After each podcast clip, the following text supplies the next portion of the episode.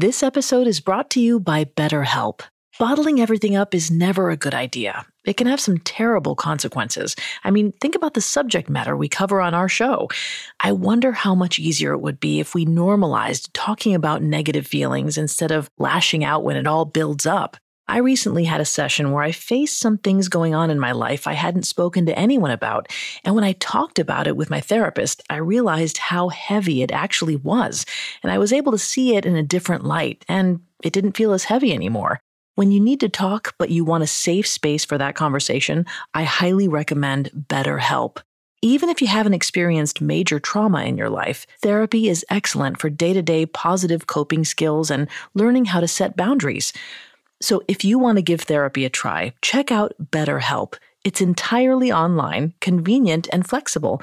It's also easy to get started. Just fill out a brief questionnaire to get matched with a licensed therapist. Get it off your chest with BetterHelp.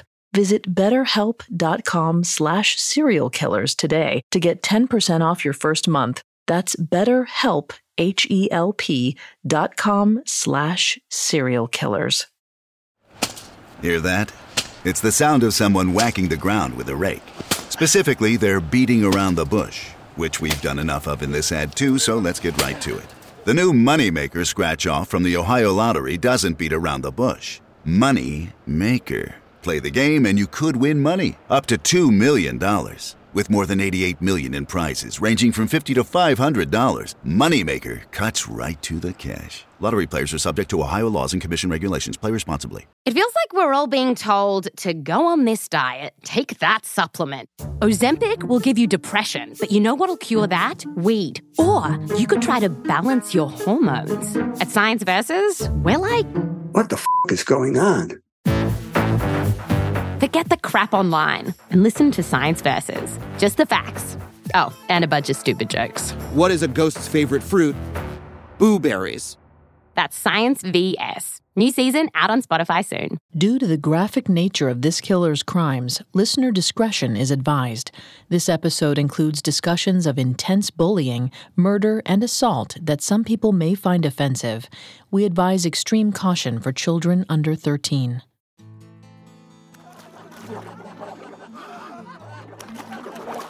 The boys forced Joel's head into the toilet. He could smell the familiar odor of sewage for just a moment before his face was submerged underwater. He sputtered, choking on the foul water and gasping for breath. Then he was lifted from the porcelain basin and flung onto the ground. For a moment, relief flooded through him, but then he felt something warm spraying on his chest. When he heard laughter, he opened his eyes and realized that one of his classmates was peeing on him. This was a cruel but not unusual occurrence for Joel. In fact, it happened numerous times every week throughout his four years of high school. Joel was an easy target. He never fought back. His tormentors never suspected that underneath his sheepish facade, Joel was cracking. Joel would escape to a fantasy world that calmed him made him feel in control. Even as a teenager, Joel Rifkin was getting high off the thrill of planning the perfect murder.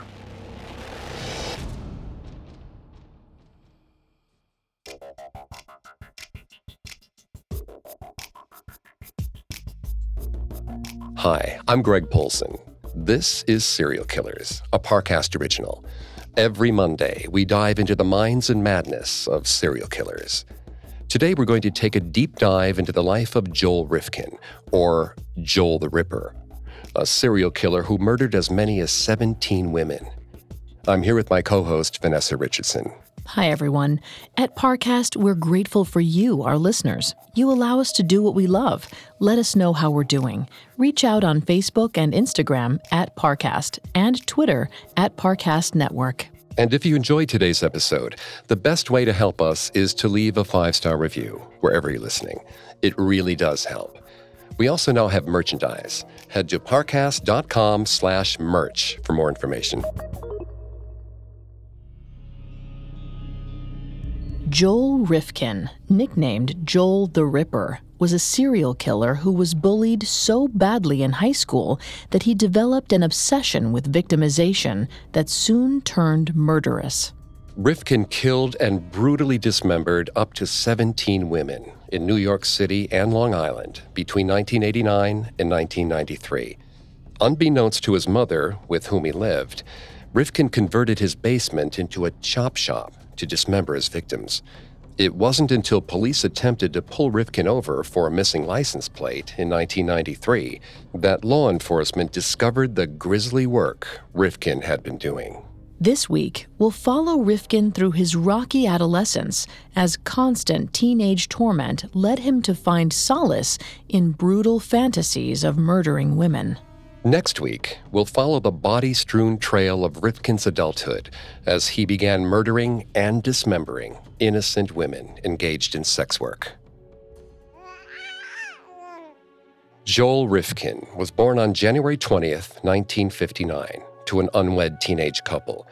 Too young to take care of him themselves, they gave little Joel up for adoption. Joel was adopted by a loving couple Benjamin and Jean Rifkin when he was only three weeks old. Benjamin was a structural engineer, and Jean was a devoted homemaker who loved gardening. The two were devout Jews who were active and well liked in their community. They had been trying to have children for years, and they welcomed little Joel into their lives with open arms. Three years later, Benjamin and Jean adopted a second child, a baby girl named Jan. In 1965, the family of four moved into the neighborhood of East Meadow, Long Island. All in all, it seemed like the Rifkins were loving, doting parents. The family was upper middle class, and Benjamin and Jean seemed to care deeply for both of their two children. Although Joel was comfortable in a family setting, he was an awkward child, and he was inherently shy and uncomfortable around his peers. When the Rifkins moved to East Meadow, six year old Joel began attending Prospect Avenue Elementary School. Starting at a new school must have been especially difficult for Joel, who already had trouble fitting in and making friends. Joel's peers exploited his awkwardness as an opportunity to pick on him. They came up with a cruel nickname for him because of his poor posture and slow gait Joel the Turtle. Joel also suffered from learning disabilities, despite his high IQ of 128. He struggled to keep up in class, which led to further ridicule from his classmates. As Joel moved through elementary school and into middle school, the abuse progressed beyond taunting and exclusion and into mean spirited pranks at Rifkin's expense. Schoolmates frequently hid his books or stole his lunch. Sometimes bolder bullies would even come up behind Rifkin and pull down his pants. Every day was a new exercise in humiliation for Joel, who became withdrawn and despondent around his peers. Vanessa's going to take over on the psychology here and throughout the episode. Please note, Vanessa is not a licensed psychologist or psychiatrist, but she has done a lot of research for this show. Thanks, Greg. According to a study done by the National Institute of Mental Health, or the NIMH, childhood bullying between the ages of 6 and 17 can have a significant impact on individuals well past the period of bullying and even into adulthood. The NIMH study found that individuals who are bullied in childhood are at a higher risk for anxiety or depression disorders, as well as for borderline personality symptoms and psychotic experiences, such as hallucinations or delusions. According to the study, these effects were likelier and more severe in cases where childhood bullying was defined as chronic or spanning over multiple years. By the time he was 13, Rifkin was afraid of going to school.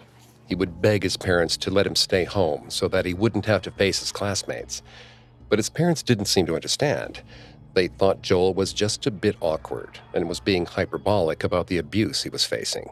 In the meantime, the bullying had gotten so bad that Rifkin was afraid both inside and outside of school. When Joel encountered his classmates outside of the protection of school grounds, their teasing was even more merciless. They would chase Rifkin home or grab his books and make him chase after them.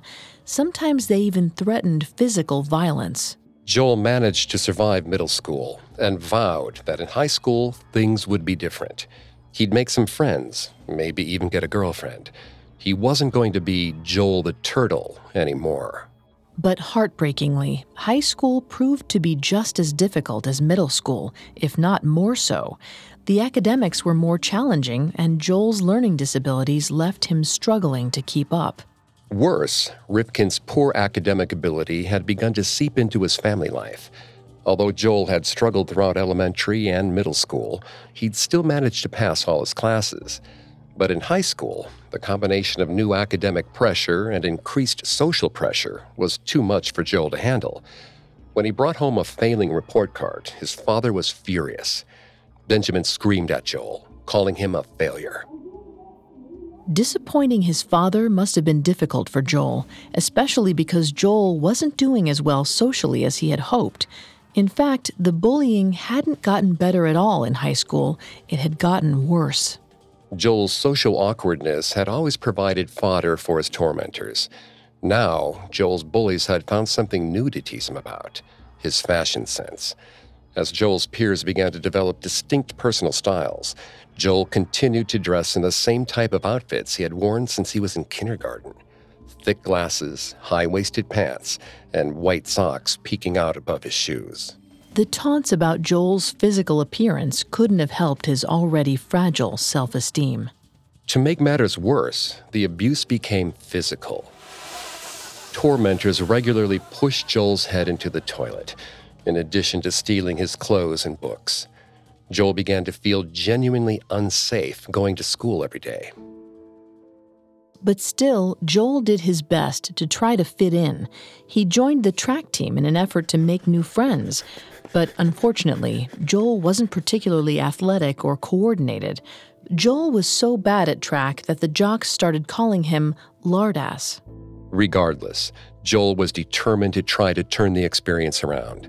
Instead of fighting the bullies, Joel tried a new tactic, inviting them over to his house to watch television and drink beer while his parents were out. Although the bullies gladly drank the free beer, they continued to pick on Joel. Once, Joel made plans to go out to dinner with a girl from his school. Some of the athletes from the track team found out and trapped Joel in the school gym to throw eggs at him. He didn't make the date. Word of these failed romantic attempts got around school pretty quickly. Combined with Joel's already low social status, it became virtually impossible for him to attract any girl's attention. Following his unsuccessful track experience, he spent a good chunk of his savings on a nice camera and joined the yearbook staff. Someone stole his fancy camera almost immediately. But Joel didn't let that deter him. He continued to spend his free time working diligently to get the school yearbook out in time. For the first time ever, Joel was starting to feel like he fit in. He was thrilled to be a part of a team, and he even felt like he was beginning to form meaningful relationships with some of his peers. So, Joel was crushed when he learned that he'd been deliberately excluded from the massive wrap up party that the club hosted to celebrate the completion of the yearbook. It seemed that no matter how hard Joel tried, he remained the subject of intense ridicule and exclusion.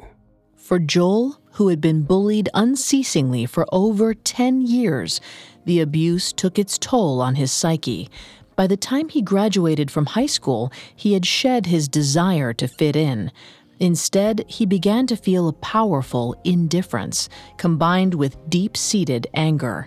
This anger began to shape Joel's personality and dictated many of his actions and decisions as he entered adulthood.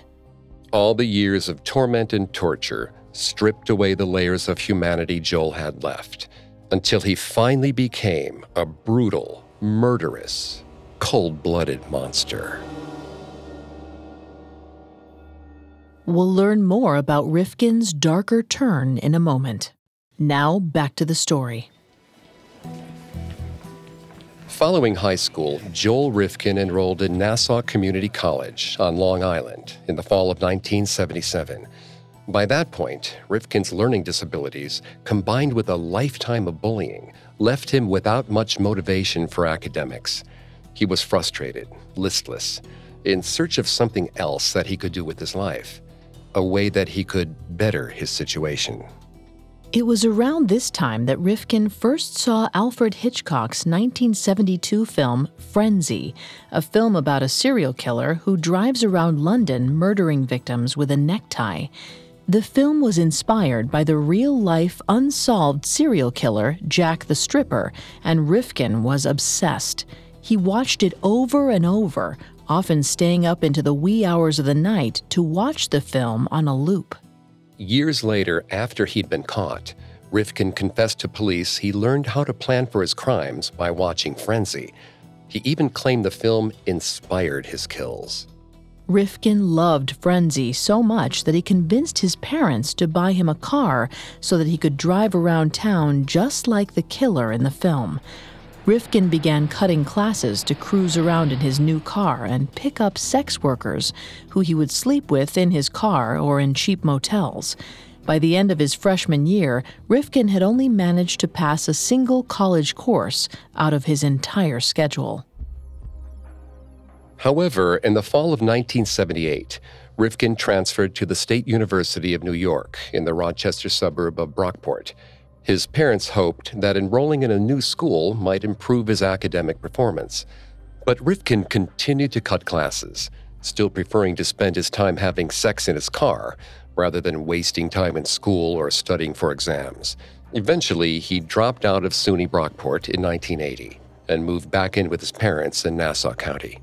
Rifkin tried re enrolling in Nassau Community College several more times over the next couple of years, but he continued to fail all his classes, largely due to his increasing obsession with women engaged in sex work. He left the college for the last time in 1984. Now, a frustrated 25 year old man, Rifkin tried his hand at working a variety of different jobs, but none of them seemed to stick. As had been the case in college, his attendance record was poor, and employers commented that he lacked the motivation to perform even basic tasks. More than likely, Rifkin was picking up sex workers when he should have been working. Even still, Rifkin fostered dreams of attaining a better life for himself. He daydreamed of becoming a poet or a famous writer, but when it came time to actually put pencil to paper, he struggled with the writing itself. His content was always too dark, and he felt that nobody would relate to it or be interested in what he had to say. He was still interested in photography, but he never had been able to develop the hobby into a paying job. Rifkin had tried to move out of his parents' house several times, but he always ended up moving back in with them whenever he lost a job. He sought the companionship of the women he paid for sex more and more frequently, which contributed to his inability to hold down a job or save up enough money for a place of his own. In 1986, Rifkin's life took yet another turn for the worse when his father was diagnosed with prostate cancer. Outwardly, Benjamin Rifkin put on a brave front as he underwent agonizing cancer treatments, but on the inside, he crumbled. One evening in February 1987, Joel's father, Benjamin, couldn't take it anymore. Without sharing his plans with Joel or anyone else, he quietly swallowed a fatal dose of barbiturates. He would lay in a coma for four days before passing away. Rifkin was shattered by his father's death, particularly by the notion that it was at his father's own hand. At Benjamin's funeral, Joel delivered a heartfelt eulogy for his father that brought other mourners to tears. After his father's passing, the depression Rifkin had struggled with his entire life once again descended upon him. Suddenly, Rifkin wasn't just lost and dejected, he was heartbroken, angry, and spiraling. He wanted to do something, anything, to regain control over his life. His mind once again turned to Hitchcock's film Frenzy. A plan began to form, and Joel attacked his goals with vigor. Joel actually seemed to be doing better in the years following his father's death, so much so that his mother believed that his father's death might have inspired Joel to pull his life together. He enrolled in the New York State College of Technology's two year horticulture program, exploring a previously untapped interest in gardening and management. Joel excelled in the program, earning straight A's for two consecutive semesters. Joel's outstanding academic performance won him a prestigious horticulture internship at Planting Fields Arboretum in Oyster Bay, another town in Nassau County.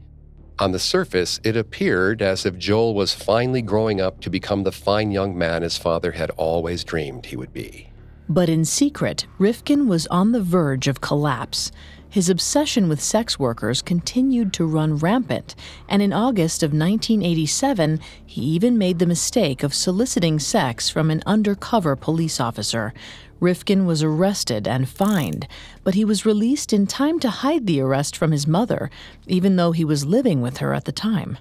Rather than prompting caution, Rifkin's run in with the law only convinced him that he'd have to go further away from home to pick up sex workers in the future to prevent members of his own community from finding out about his illicit habit. Instead of picking women up in Nassau County, Rifkin began traveling to Manhattan for his evening exploits. And meanwhile, Rifkin's imagination began to run wild. He began to fantasize about stabbing women to death. Whenever he wasn't with a sex worker, he was fantasizing about killing one. Early homicidal ideation like this, while not always leading to murder, is a common trait shared among serial killers. In his book, Real Life Monsters A Psychological Examination of the Serial Murderer, criminologist Stephen Giannangelo presents an interview with an unnamed serial killer in which he talks about similar fantasies. This killer, given the pseudonym Rick, describes how many serial killers begin with vivid fantasies, often resulting in ultra arousal that is personally gratifying and exciting. He goes on further to say that the threshold to killing is often crossed when a trigger spurs the killer to act out the fantasy. Rick said, You can only put in so much of the fantasy world before something escapes into reality. At first, Rifkin convinced himself that these vivid fantasies were just that fantasies. He believed that if he indulged in a rich fantasy life, it would give him the strength to make it through his less colorful day to day.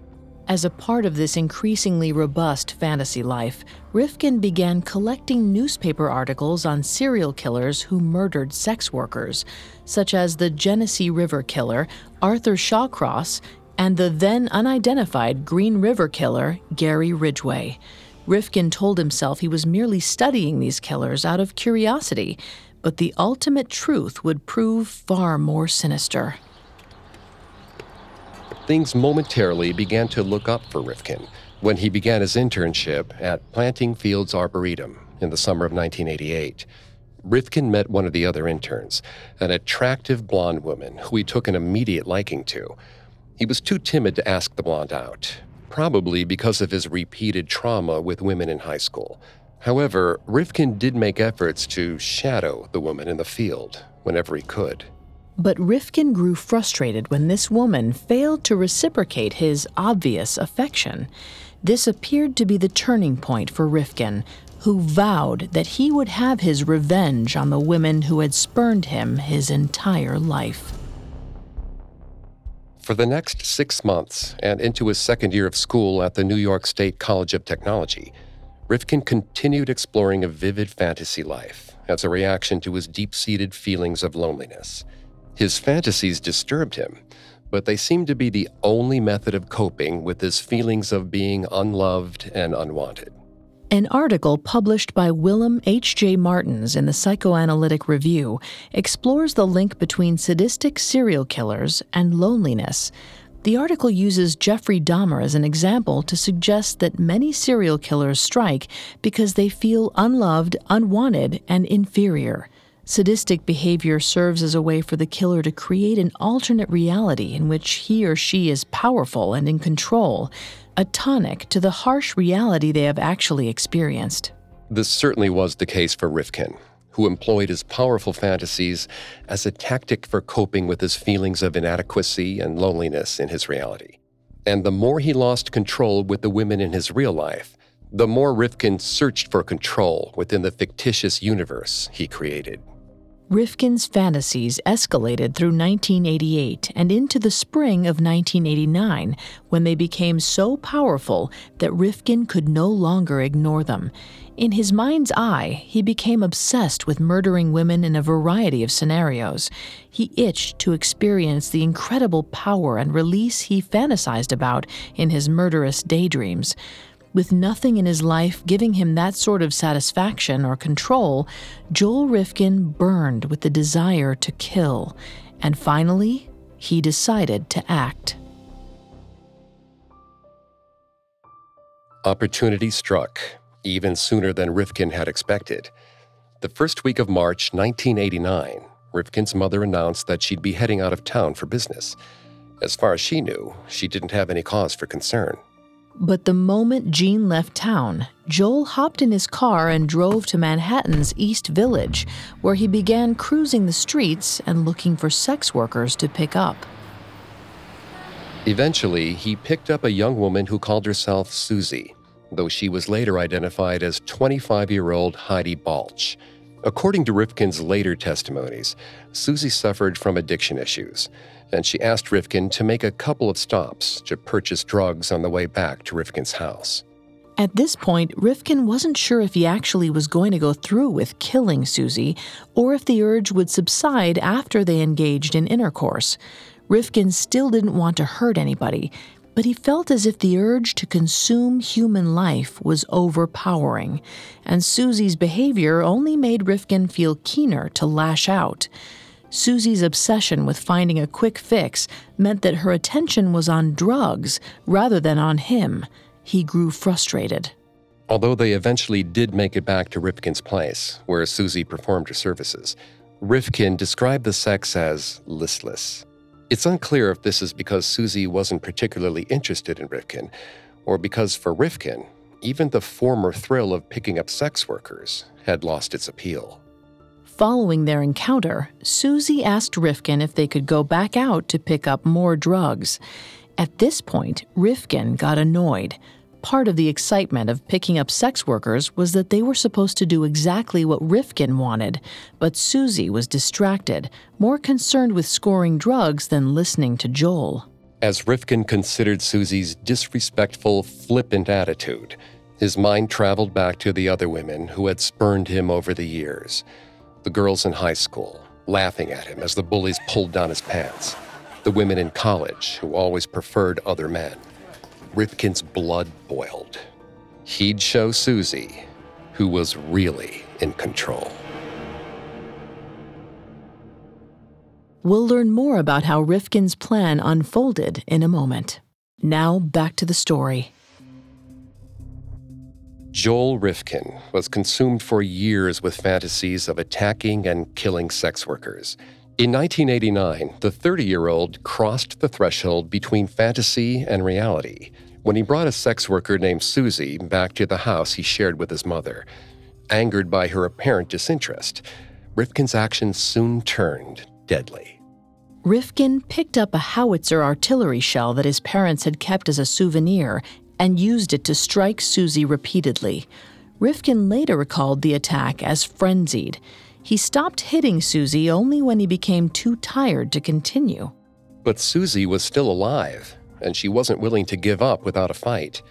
She bit Rifkin as hard as she could on his finger. As blood spurted from his hand, she pushed him off of her and stumbled towards the door. But Rifkin was stronger and faster. He lunged after Susie, pinning her to the ground.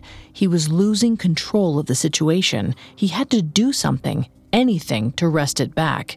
He clamped his hand around Susie's neck and tightened his grip around her throat, strangling her until she went still. Rifkin had been uncertain about attacking women, hesitant to take human life. He had staved off the urge to strike for as long as he possibly could but when his impulse finally overtook him, Rifkin felt a sudden rush of adrenaline and joy, as if for the first time in his life he was on top of the world. At long last, Rifkin had experienced the thrill of his first kill. As forensic psychiatrist Park Dietz stated at Rifkin's trial, this was a sexual fantasy that he'd rehearsed countless times during his life. of being with a woman, putting his hands on her neck and strangling her to death. But Rifkin wasn't able to enjoy his success just yet. He had cleanup to do. Rifkin wrapped the body in a trash bag and then went about scrubbing the living room to get rid of the blood and any signs of the struggle. After all, his mother would be home in a couple of days. Rifkin certainly didn't want her to find out that he'd murdered a woman in her absence. After cleaning for several hours, an exhausted Rifkin finally lay down for a few hours to rest. When Rifkin awoke from his nap, he immediately got back to work. He dragged Susie's body into his basement and laid her out across his washer and dryer. He then proceeded to systematically dismember the body. Rifkin was meticulous in this task, even going so far as to remove Susie's teeth and cut off her fingerprints so that she couldn't be identified if her body was found.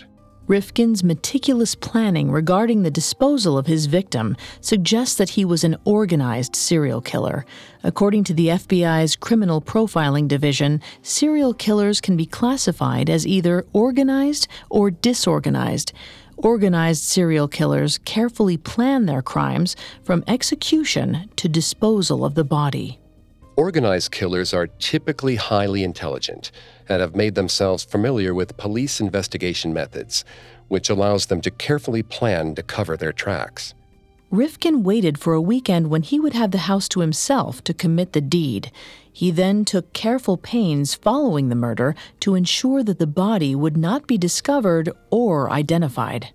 When Rifkin was through dismembering Susie's body, he shoved her head into an empty paint can and threw the rest of the body parts into trash bags. He then loaded all of Susie's remains into his mother's car. Rifkin drove to New Jersey and disposed of Susie's legs and head in the woodlands outside of Hopewell. He then drove to Manhattan and tossed Susie's remaining body parts into the East River. When Jean Rifkin returned home several days later, she didn't suspect a thing.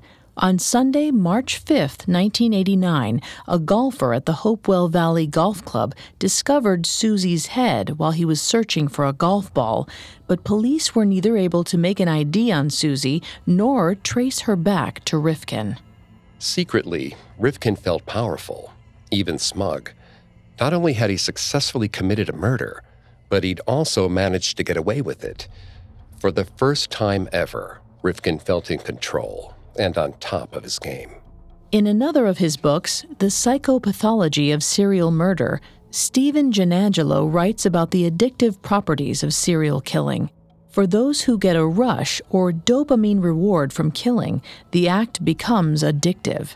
They search for new victims, hoping to feel the high once again. Giannangelo says in his book these killers seem to evidence a pervasive lost sense of self, an inadequacy of identity, a feeling of no control. These could all be factors in a pathology that manifests itself in the ultimate act of control the murder of other human beings. The feeling remained with Rifkin through his graduation from the New York State College of Technology. For months, he wondered if he had shaken the urge to kill from his system entirely.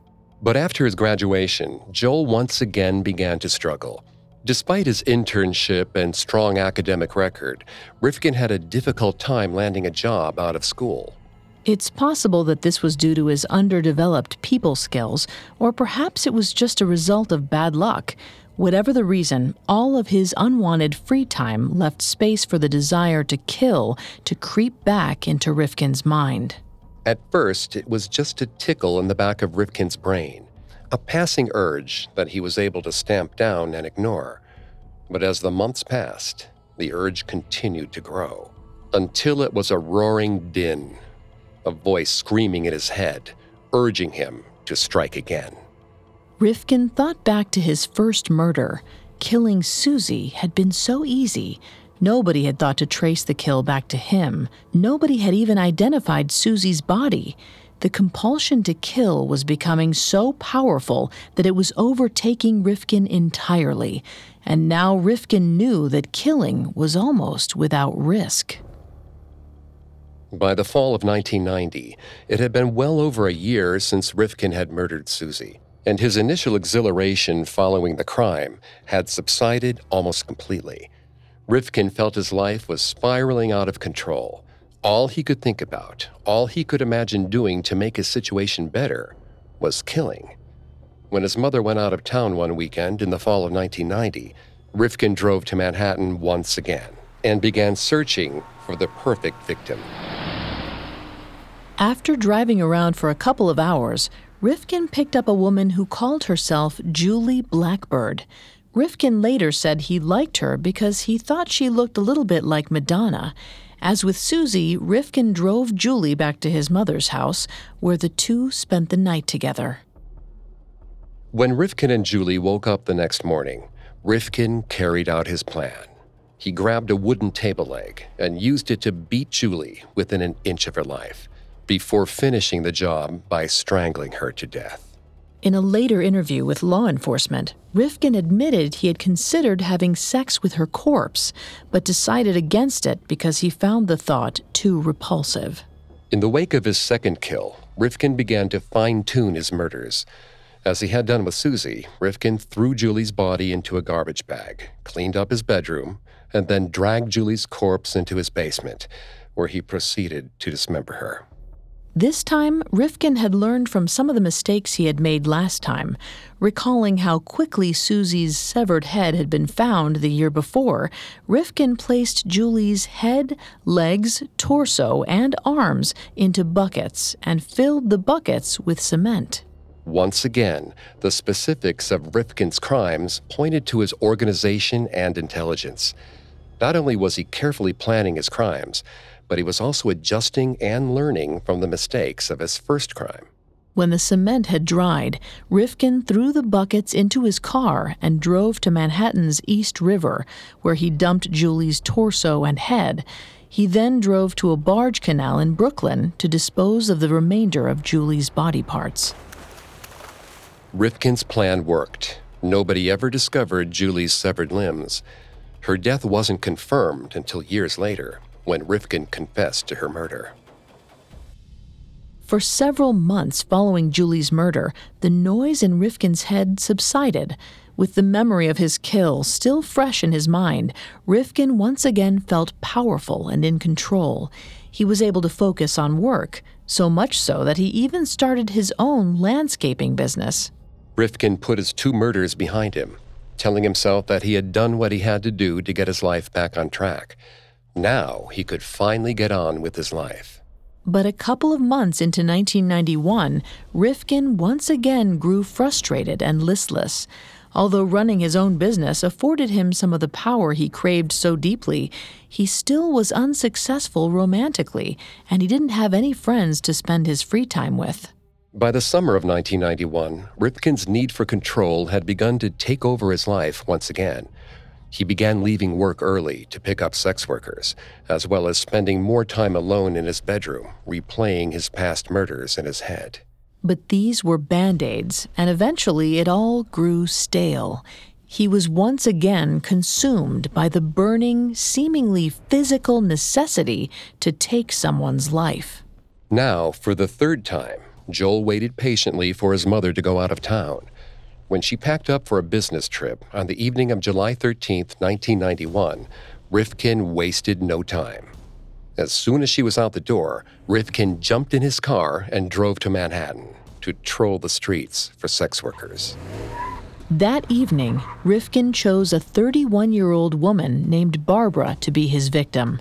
Barbara was similar in type to Rifkin's first victim, Susie. In addition to participating in sex work, she also struggled with addiction issues, and Rifkin appealed to her by buying her drugs before taking her back to his mother's home for intercourse. When Barbara dozed off, Rifkin picked up the same table leg he used to kill Julie and struck Barbara over the head. The blow alone didn't kill Barbara, and so Rifkin used his bare hands to strangle her to death. At this point, Rifkin had his cleanup routine nearly perfected. He quickly tidied up the bedroom, then dragged Barbara's body downstairs to his basement. But this time, Rifkin didn't want to dismember her.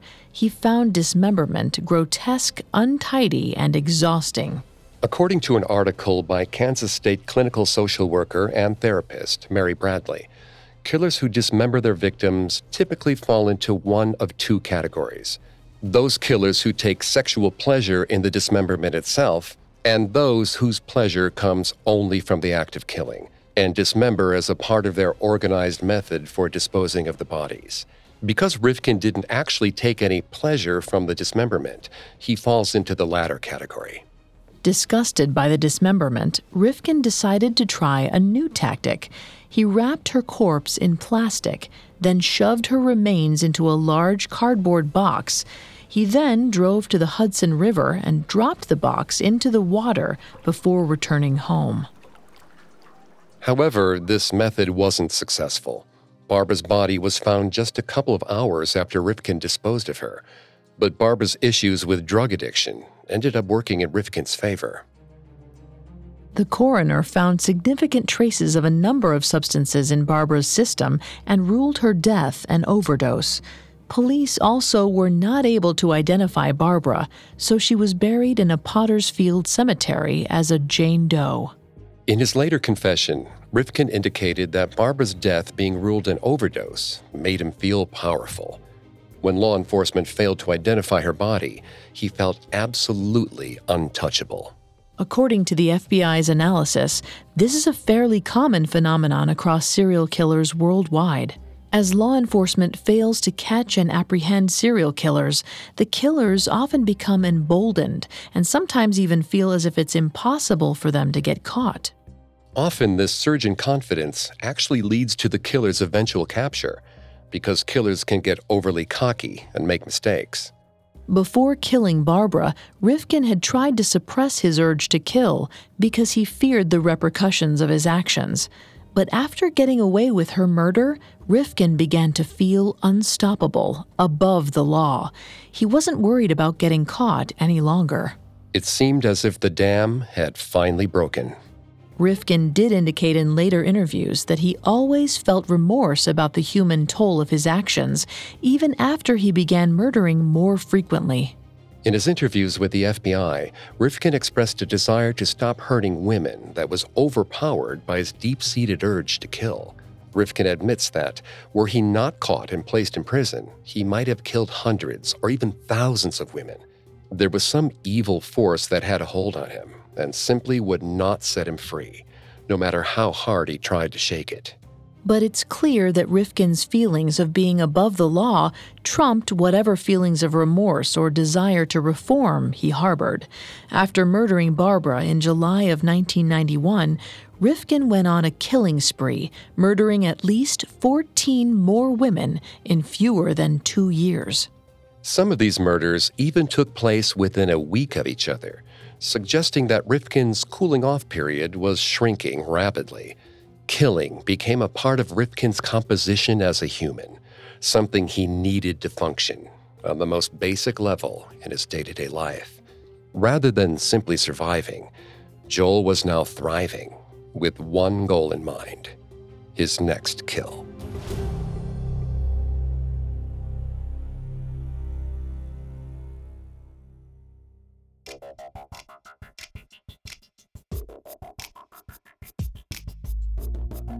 Next week, we'll dive into Rifkin's 14 frenzied kills, as well as the strange circumstances of his arrest and his shockingly candid confessions about his crimes. We'll also explore Rifkin's unusual trial, and finally, dive into his attorney's controversial defense. Thanks again for tuning in to Serial Killers. We'll be back Monday with a new episode. You can find more episodes of Serial Killers, as well as all of Parcast's other shows, on Spotify or anywhere you listen to podcasts. Several of you have asked how to help the show. And if you enjoy the show, the best way to help is to leave a five star review. And don't forget to follow us on Facebook and Instagram at Parcast and Twitter at Parcast Network. We'll see you next time. Have a killer week.